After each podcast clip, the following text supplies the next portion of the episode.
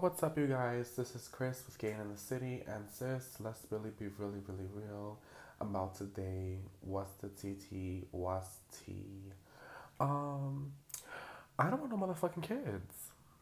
You know, I really thought about it long and hard, and as a gay man and a gay man of color, bitch, I don't think I want no kids. Like my siblings and my cousins, and throughout life, I've always played babysitter.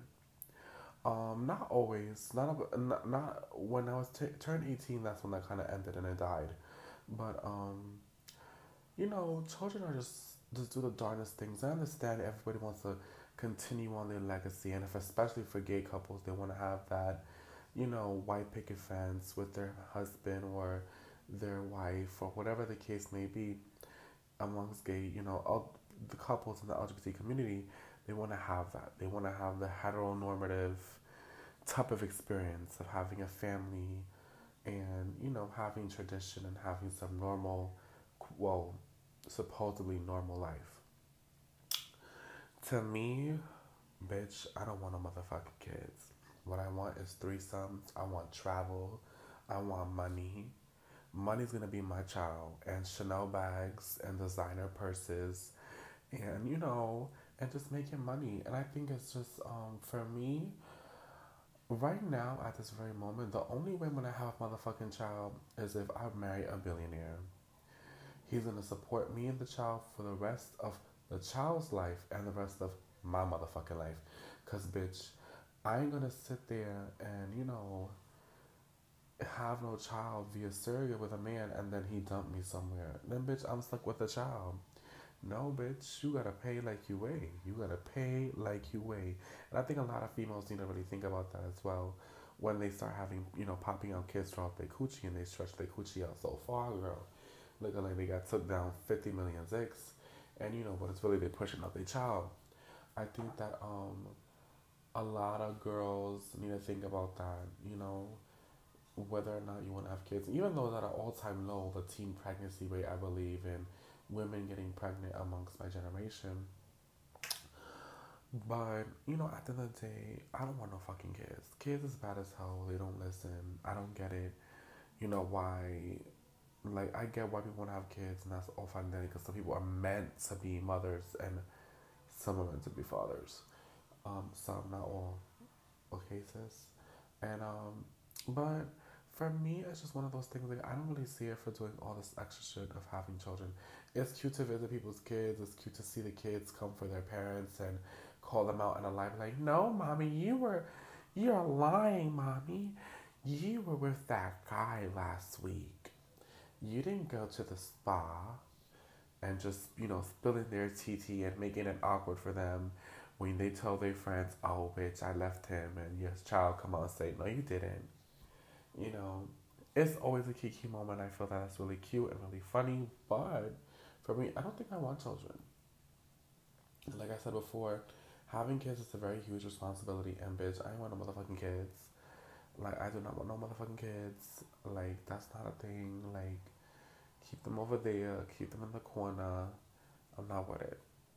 Kids are just too much responsibility, and I think people fail to realize that that you know a lot of the time, a lot of these people be having kids and they broken individuals and they have so many issues when they pass, and then you know they're trying to raise a child and trying to figure out themselves and who they are as a person. But in reality, I don't think you should be having kids if you have too much craziness going on in your mental because these are the three things that you need to have before you have kids. One, a stable mind. Two, you have to be emotionally stable. And three, you have to be financially stable. You cannot be popping out kids if you, you know, you're not financially stable because children cost money.